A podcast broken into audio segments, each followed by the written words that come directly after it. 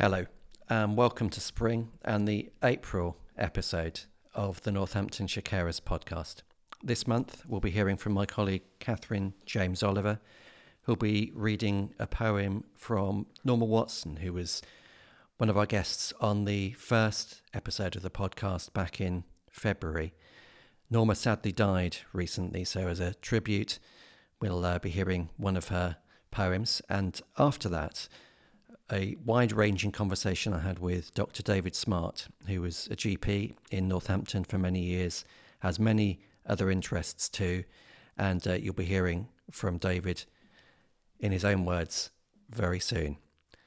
As always, we're interested at all times in hearing from you about uh, what you enjoy on the podcast, if you've got any ideas for things that we might discuss or include in future episodes and certainly, if you wanted to come in and have a chat with me to talk about your own experience as a carer, then uh, we'd certainly be delighted for you to get in touch. You can do that at uh, our email, which is podcast at northamptonshire-carers.org, or just give the office a call on 01933 677 907. Some, a poem by Norma Watson written in 2011. Some came by boats, some came by planes. That's the way the journey was made. Some was light, could pass for white, brown, dark brown, black from the hills, from the valleys, uptown, downtown, trench town, bridge town. Some speaky, spoky, some hoity toity, no island left untouched. Men in suits with gold teeth, ladies in hats, hair straight and not a curl in sight. The grip firmly held. Children dressed like mum and dad with tear stained faces. What lies ahead? Speculation, desperation, anticipation. The aim was all the same. One thing for sure the streets are paved with gold. Double wrapped is the roast breadfruit the passport and the piece of paper with the address carefully placed together in an envelope.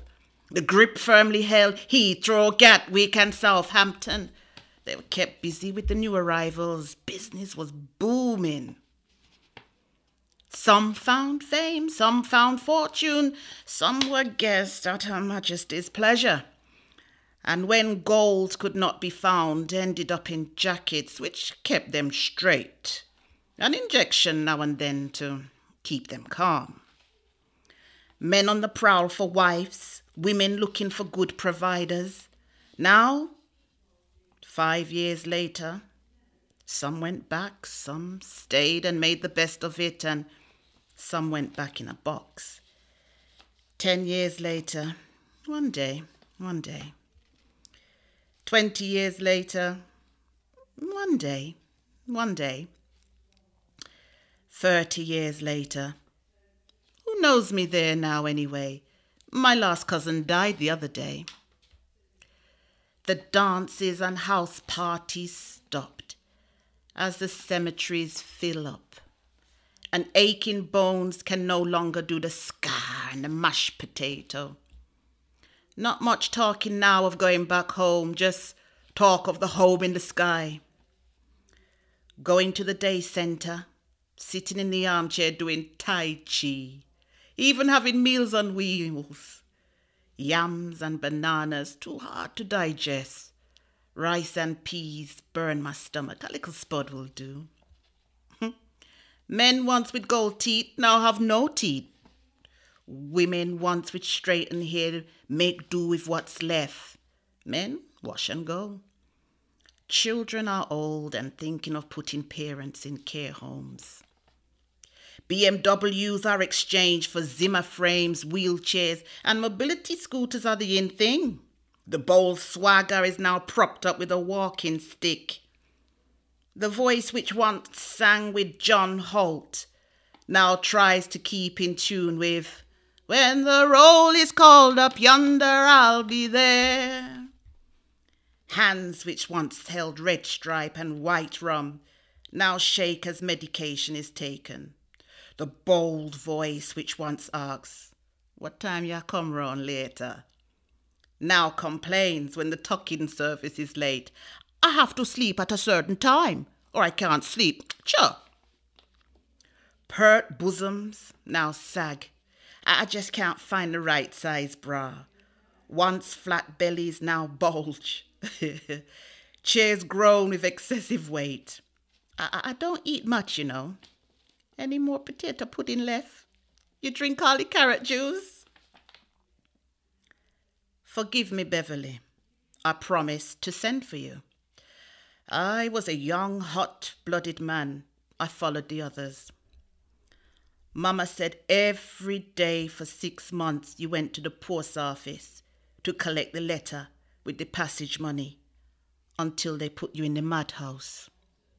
So, so sorry, Bev. Neville, the last letter you sent said, Goal or no goal, England is too cold. I am not coming. Then one month after you married Winston, my best friend, and went to America. Oh, by the way, the baby was a boy. It turned out good. He's my right hand. I never married. I kept hoping one day, one day. now some have stroke, suffer with dementia, diabetics, high blood pressure, low blood pressure, bad nerves, bad heart, bad back, bad hips, bad hand, bad foot, no foot, bad chest, wheezing and sneezing. Look around. The planes and boats brought a people who brought a legacy. Some got the gold, but we all got the snow. It's great to be joined by Dr. David Smart, who was uh, a GP in Northampton for 30 years. is clinical director with the General Practice Alliance and is also chair of Action for Happiness and I think also the Wellbeing Forum for Northampton. I know there's many roles I do, Adam. It kind of it's um, you know, trying not to retire. I think is is the answer. But yes, it's a. I'm, I chair the local health and wellbeing for, forum for uh, Northampton locality. I think, and it's a chair of the Action for Happiness Hub, Northants, which we're very proud of because we're the exemplar site. I know here at Northampton Carers we've had some training sessions around Action for Happiness and are also running some happy cafes. But I just wanted to start uh, really by asking what led you to decide to become a GP? Oh, that long ago? You want to go that far back? wow. Yeah, kind of. Okay, so why did I want to be a GP? I think um, I've always interested in science, is one thing. Um, and so my chemistry uh, teacher said, um, What about medicine? And I thought, Oh, and I was the, I was of the age where there was J.P.R. Williams, who was a medic. There was David Owen, who's a, a medic, and there, so this idea of it, the opportunity of going to medicine is something that there's many route, routes you could go down and many opportunities. So it was just that curiousness of what could it could open up. And I grew up, I think, in a, a primary care team. My dad was a vicar. Um, my mum was a midwife, my sister a health visitor, and my other sister into education. So I just grew up in amidst, you know, this kind of integrated team and a holistic approach of, of health and the whole being. And I think that's that's what made me interested and you know it was uh, i mean when i said i wanted to be thinking about being medicine my mum was very pleased so you get that encouragement from from family and it wasn't too out of my reach it was a bit i, I enjoyed a levels so much i took them twice uh, but no it was, it was good i know that you worked as a gp for quite a long time and I was interested as to what you found to be the best aspects of, of being a GP. Oh, well, that's a really good question. Um, best aspects, I think, being part of a team. We had a great team at Leicester Terrace, and it was just lovely to work alongside people, uh, Fiona Moore and Katie Corson at, at the end, John Toby. So lots of great people, and you stand on the the shoulders of giants. So John and Kevin, who I started, and John Walton, who were there at the start. You, you, you the, that's the team, but the, the patient contact. You have this great privilege of sharing people's lives, their difficult moments, um, and the and the happy moments. But generally, you're dealing with a lot of difficulty and pain, and you're able to see people's journey through life. Um, so it's a great privilege, great privilege. Interesting when you were talking about earlier a holistic approach being really important to you, and I know you also have an ongoing interest in mental health. So, would you say a bit about that? Yeah, why? Why? Where did that start? When I was 24, my sister died, so I was 18. So dealing with that sudden, I'd had a really happy childhood, but that sudden juxtaposition of immense pain and immense sorrow, and I just trying to put my world back together. Um, and on that journey um, of pain and dealing with that, I think it helped me to think this is of an interest. How do I make sense of it?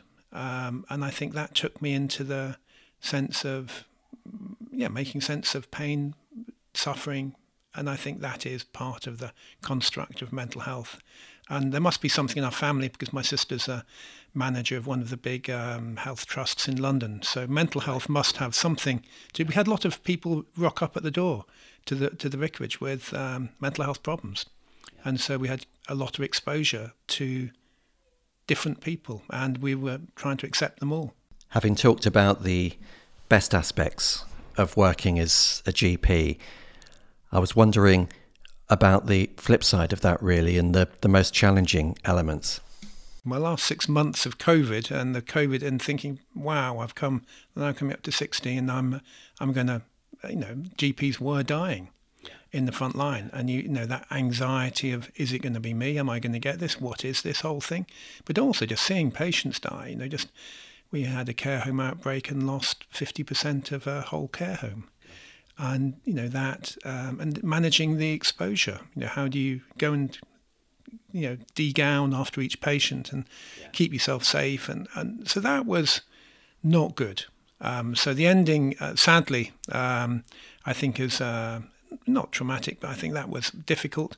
I think seeing how uh, mental health now it has been recognised, but having 30 years where it hasn't been recognised, that has been a great frustration. Yeah, I mean, it's it, it's interesting. Uh, I, was, I, was, saying this on a podcast uh, last month, I think it was that that um, there was a recognition, as you say, to around mental health and the impact of isolation on people during that, that kind of whole period. From our organisation's point of view, we're conscious of the fact that carers often are isolated, and that probably doubled down on that in a sense. But it's also interesting, and Gardeners' World isn't the be all and end all of everything. However, I know that Monty Don will f- frequently talk about, and during the COVID period and beyond, he'll talk about mental health and the importance of your garden and going out into nature for, for your mental health. So, so uh, yeah, it's, it's so it's interesting that you say that. Really, it was a watershed of. Um, it was the first time politicians recognised that actually it wasn't just people dying that mattered. It was actually how people live. Yeah. And actually, this sense of are we flourishing, and and I think all of this, and and how decisions made mattered to people's mental health, and it was really taken into account for the first time sensibly and in a, in a, in a real way. And the other aspect of it is we know COVID has exacerbated people's problems of mental health, the lockdown, in particular for people who are older, and being stuck together, being stuck as a carer is hard work. Yeah. We know this. We know carers have their own big issues in facing mental health problems, but in particular when you can't get out and about, that's yeah. a real problem. I think as well that that, that it, it was something that we, in to, to, varying sort of degrees, that we all shared as well. In the sense that, well, I know for myself that that, that uh, for our organisation we were all working from home. I frequently just felt the need to speak to yeah, somebody else that I'd normally see in the office. Absolutely. Well, we, we are we are um, collective animals. We we need each other. No no no woman or man is an island, and um, you know, we need need to be part of um, a community, and when you're off on your own, that's not good for your well-being. Um, yeah. And so, how do we connect? That's one of the ten keys. Um, you know, in relating, how do we do that? When Zoom was okay, it was great to see this expanse of screen and, the, and be able to connect with people and that fun initially. But boy, you know, rapidly tired from that.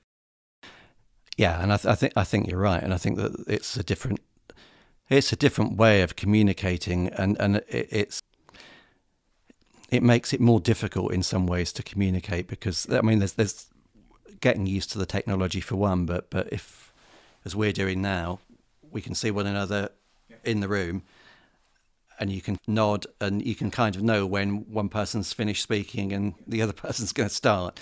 But I think with, with Zoom or Teams or whatever, it's it's uh, it's much more difficult than than, than the usual conversation and, and the, the the place in which we'd normally have those conversations, really. Well, I think that was a point of the difficulty you mentioned, with the hard bit of that last six months. Mm. Online consulting is an alien to me. The consultation was what really took me into practice. And so in that communication, but it isn't just, it's a body language, it's how, and obviously if I'd pressed my buzzer, I could then people had to come and um, hear the buzzer. They had to come up some steps and then come into my room. Yeah. So actually, by the time somebody's come into my room, I've done quite a bit of an assessment. Yeah. Um, whereas just pick up the phone, who is it? Uh, you don't know. It yeah. may not be the person you were intending. And all of this is uh, so that that was so online consulting is not the same, and online relating is not the same as one to one. Following on from that, that that for a patient that coming in to see you face to face, it may well be that they feel much more comfortable to talk about maybe the main presenting sort of concern for them, but it might also open up other conversations as well, which is probably less easy if you've got the the kind of barrier of it being on the end of a phone or something. Absolutely, just body language, how people hold themselves. You know, as a GP of thirty years, you understand that the eye contact. There's a whole story that people tell you just by if you observe and, and, and watch, which you can't do on the end of a line, and um, you may get a bit of nuance of tone, but it's it's hard, and and you know the whole different signs, physical signs. Um, you know, the person can't stand up. You know, but I would know that yes. if, if yeah. coming to the surgery, but you don't know um, at home. So lots of stuff that, uh, but how we relate um, and enable each other to be listened to, and that I've learned even in retirement how much more we just need to be listened to and heard really matters.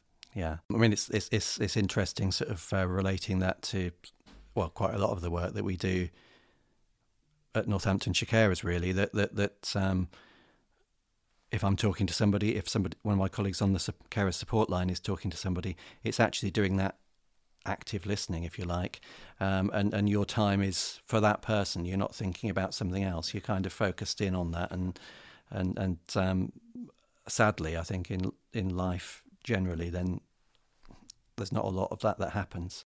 There's a great book by Eric Berne and games people play that I remember from you know, years and years ago, and he said we have five minutes of intimacy where nobody's playing games and we actually just truly meet. Yeah. And I thought, whoa, that's not a lot in life. Actually, I think actually I've gone through my life. I think probably that may actually be true. Yeah. Um, even for me, who I do count myself as you know, skilled communicator because I've trained in it. Um, but um, yeah, it's I think being listened to, being heard, being understood. I, that was a great joy. You were saying joy is a general practice. When you'd meet somebody and they say, "You get me, doc. You understand," yeah. and that that meeting of minds, a meeting of souls, a meeting of literal living beings together. That's yeah. whoa. That, that is nothing like that. Certainly a big question.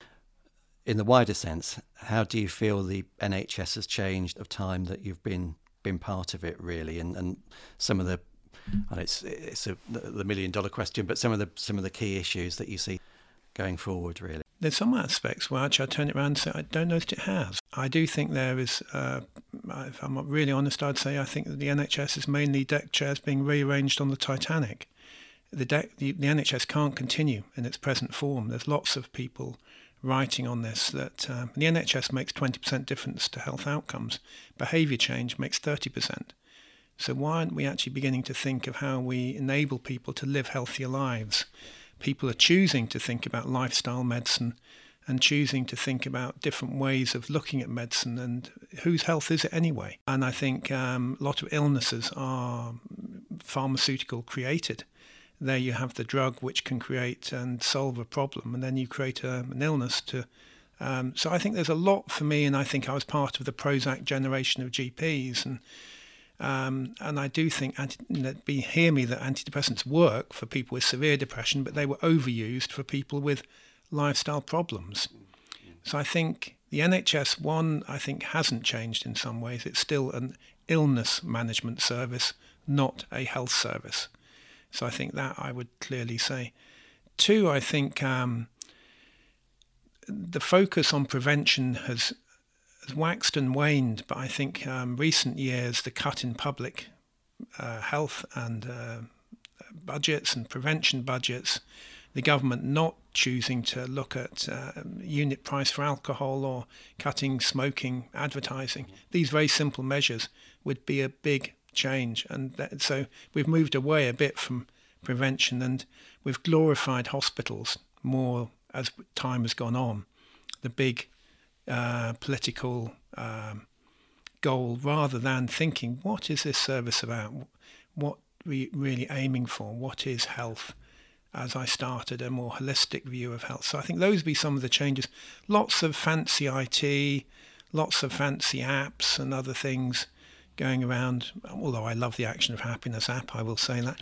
But uh, lots of other things that uh, seen as technological solutions to health, but sitting down with somebody, listening to somebody, looking at how we create behaviour change. These are the things that really matter.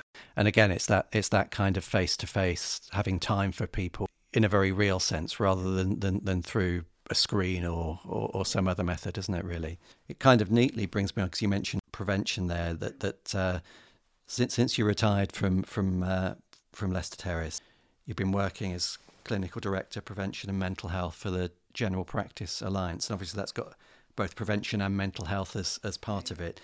But be certainly interested in hearing you talk a little bit about that. But I'm also conscious that there may be a number of people listening to this that that might think um, I'm not quite sure what the General Practice Alliance is. So, so I wondered if you could just say a little bit about that. So really, um, if you think of um, a general practice, is you know you, it should be my doctor, my patient type arrangement, and then you have a practice, which is a group of doctors working together. That was pretty unique when I started of getting a team of GPs in one room. People who originally had original you know personal lists, and then you have we've progressed that. So the next step up now is practices working within primary care network. So three or four practices working in the primary care network, and then the next layer above that is you know four or five as we have in Northampton primary care networks working as within a federation. And so we are a GP federation, which is an infrastructure organisation um, that supports GP practices like VIN, uh, Voluntary Impact Northants yeah. supports the voluntary sector. We try and help our local practices, and we're place based, so we're around Northampton. There are other federations around the county. And just going back back to the fact that the, your role with them is clinical director, prevention and mental health. That wondered if say say a little bit about what that uh, that involves. Well, I think I started out in mental health really looking at um, the consultation, and then I did some training as a counsellor, and then realised I can't counsel people in general practice. So we got a team approach of counsellors. So I was labelled then as a GP with an interest in mental health, and ended up doing yeah. a bit around promoting mental health. So that became my and that, that my career really, how to enable uh, mental health to be championed, how pathways, um, which I'm very proud of what we've been able to achieve in Northamptonshire. But so I continued in that vein as a clinical director. Yeah. The prevention, I think, is more recent. I think it's more looking at the last 10 years, particularly with Action of Happiness, uh, you know, prevention agenda of trying to, as I think Desmond Tutu said, if there's instead of picking people up out of the stream, find out why they're being pushed into the, the stream. And I think that's a bit of me working upstream health. Um, how can we look at the predeterminants and that prevention agenda? Poverty is the biggest for mental health, yeah. very close link, and working in Semilong, that link with deprivation and mental health is both a, a prede- predetermined and also a consequence of mental disorder. People don't, you know, function as well as they could and get the jobs they could. So both consequences, but poverty, and the best thing we could do is to persuade the government to give everybody a living wage. That would be the biggest impact um, nationally on our mental health. Yeah, that's that's that's that's really interesting, and uh, the the link as well between poverty and so many things, uh, that mental health and physical health, and and the outcomes for people if if they're deprived of certain things. There's a really good bit. There's a in the we make them into prevention concordat, which is this whole big strand of work that looks and brings all this evidence together. But in that, there's a lovely, which I just nugget, which is really worth noting, that people with low well-being have difficulty in what's called a delayed gratification. They can't put things off, mm-hmm. so they reach out for a quick fix. So a drink, a smoke, the quick bit of carbohydrate. Whereas actually people with better well-being can then have that more planned and more healthier lifestyle. Mm. So what that means is people who have low well-being and their well-being and their social um, inequalities are made worse by their life choices, by their health choices. Whereas actually, if we could address the underlying cause, the low well-being, then they would be enabled and be able to choose for themselves a healthier lifestyle, which is why I get frustrated that we don't build mental health into making every contact count. It's all just physical choices rather than thinking, let's look at the underlying well-being.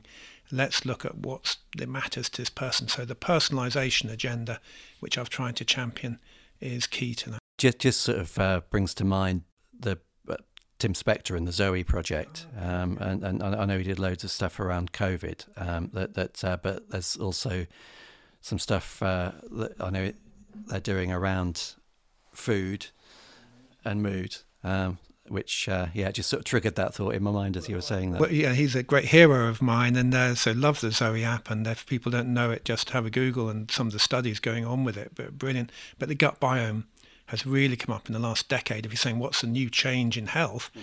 I would say the evidence base around the gut biome of the bacteria we have in our bowel creating hormones and creating how we feel and neurochemicals. So actually, you've got more serotonin receptors in your gut than you have in your head. Um, so actually, we should be really thinking about our nutrition and having not just five but 30 different things in a week mm spices, nuts, and fruit and things in a week, and that's a but uh, Zoe App and uh, Tim Spector, great, yeah, great guy. Yeah, yeah. So I certainly found it really interesting. I mean, I, I first encountered it during the pandemic. Really, I was sort of dipping into it, and then when I had COVID for the first time, um, I thought, okay, let's let's let's let's have a have a look at this. And There's some really interesting videos, and then he talked about his own experience when he developed COVID but, but the whole Im- immune system, our inflammation, and recognizing that a lot of our autoimmune diseases um, relate to what we eat. Mm-hmm. And therefore, actually, this is something we can make positive change in doing. Um, and we've certainly done it as a, as a household. So I've lost, I think I was 103, I'm now about 89 kilos. Yeah. So just changing nutrition really matters. And you've mentioned Action for Happiness, and your ch- your chair of that. Obviously, this all feeds into to this what we've been talking about. So I wondered if you'd say a little bit about what Action for Happiness is and, and, and the sorts of things that, that, that they're, doing, really. Well, this really came out of the. There's a brilliant, brilliant report called the Foresight and uh, Report on Mental Capital and Wellbeing, 2008. And Tony Blair came and said, well, you know, five fruit a day. We're just talking about that nutritional aspect. Five fruit a day and so you had the five ways to well-being were born out of that you know um, but nobody could ever remember the, the five ways. So i used to test my public health colleagues and i may even test you adam say what the five ways are but people find it difficult to remember. But you know the 10 keys came along which were great which are the same as the five ways. So you can now remember giving relating yeah. exercise awareness and trying something new which are the five ways. But then the positive psychology and uh, movement around um, what matters to, to our well-being, and these are evidence-based. So it's setting goals, direction, how we bounce back, resilience, being an attitude of gratitude, emotion, and acceptance of self, know yourself and your strengths, yeah. um, all of those abilities, and then meaning, you know, spirituality or other aspects. So for me, I then had this framework of a bio, physical, psycho, psychological, social, and spiritual framework. Yeah. And to me, that just made wow, that makes sense. Yeah. And so for me, when I started thinking about it for my own life, I had an episode of low mood um, for myself but then I put it into clinical practice and sharing it with patients, and patients used to be able to just, yeah, I get that. But they're giving them and empowering them of something they can do for themselves. And it both prevents mood disorder, because if you do those things like exercise, healthy nutrition, sleep hygiene, and um, uh, mindfulness. It can prevent relapses of mood disorder, but also as you're coming out of an episode, it can help your recovery journey. Yeah. So, so this double win uh, for me. So, yeah, I've become, as you can tell, a bit bit bit passionate about it. no, that's a good that's a good thing. Uh, that I know that um, uh, my day job isn't hosting this podcast, but um, it's uh, uh, managing the, the, community companion service, and, and we've got a Twitter account, and we, we follow Action for Happiness, and and often sort of retweet stuff. You know, I know that you can find out more, he says, having it handily in front of him. Actionforhappiness.org is the place to, to go. It's an Aladdin's Cave. So Action for Happiness, and that's F O R dot, dot org. Yeah. Actionforhappiness.org, and then you've got and the great thing is there's an app which I just encourage everybody to download. The app is in itself you've got the calendar on it, you've got daily reminders, you've got a community of people talking and just offering nice photos, and you have this library of brilliant international speakers being interviewed by Mark Williams. So, um, and it's just it is just an, an Aladdin's cave, and there's a ten day coaching course. What more could you ask for in one place? Yeah. It's certainly well worth uh, investigating. You probably end up spending quite a bit of time there if you if you do check it out. It's better than American Housewives, yeah. yeah. To, to, to end, it's it's it's a bit of a sort of left field, but I'm just always interested in this. Um, that uh, is there anything that you've either been listening to musically or on the radio or, watching on TV or streaming services over the last little while that you kind of think, yeah, that was really good, or maybe it, it influenced your your mood, or, or, or you felt it kind of had an, an effect on your well-being? Well, I think the Action of Happiness, I would say that, wouldn't I? But the Action of Happiness app, there's one on um, Active Hope that I listened to that really just that was down at a time which, which is just good for me. And then there's a Louis channel. I can't remember exactly the name of it, but there's one on, I think it's called the Louis channel, and it's a, a guy who does amazing photos. He did the, the fungi. And I've just been looking at this and his v- filming, but also uh, that it's just very brief two minute films. Yeah. And that is just stunning photography, but just very uplifting. So those are two things. And, uh, I think the best thing, to be honest, is not just look at streaming. I just go out into nature, and I think just I just love nature and just flowers and uh, just looking at spring bursting forth, and and that that that to me is uh, the best stream. Yeah, no, I, I, know exactly what you mean, and I think that, that you can be away from electronic devices and all of those things. Great that they are uh, in their place, but I think that you can kind of just clear your mind really and just listen to the sounds around you, and uh, that's that's that's one of my go-to things. Have it going out for a, a walk and just looking and listening. Or cycle, yeah. or cycle, Adam. I love getting on my bike and going for two or three hour cycle through um, through Northamptonshire, and just my mind is I'm transformed. Yeah, yeah, it does. It does make a difference. But I mean, that's again linked to the impact of exercise on, on your mood and well being. Sort of TV, or some some sometimes some TV programs that appear called Slow TV. I don't know whether you ever come across those, but they are quite interesting because it might be reindeer going through the Arctic or whatever. Uh, there's not much dialogue. It's just just quite sort of peaceful, really. I think doing doing things, looking at television or nature, where you're engaged but you're not thinking too much. You, you, the other, our cloud brain can come in and dealing with complex issues, it's a great thing. I think Hippocrates said if uh, if you're feeling a bit down, go for a walk, and he said if you're still feeling a bit down, go for another one. And I think that's a great truth. Yeah. And that was Dr. David Smart. And we've reached the uh, end point of uh, this April 2023 podcast for Northamptonshire Carers. If you want to get in touch, uh, we're certainly uh, keen to hear from you. You can get in touch via podcast at northamptonshire-carers.org on email, or why not give us a call on 01933 677 907.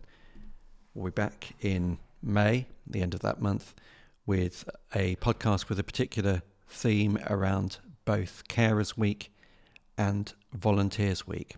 Until then, it's goodbye, and I'll be talking to the taxman about poetry until we speak again.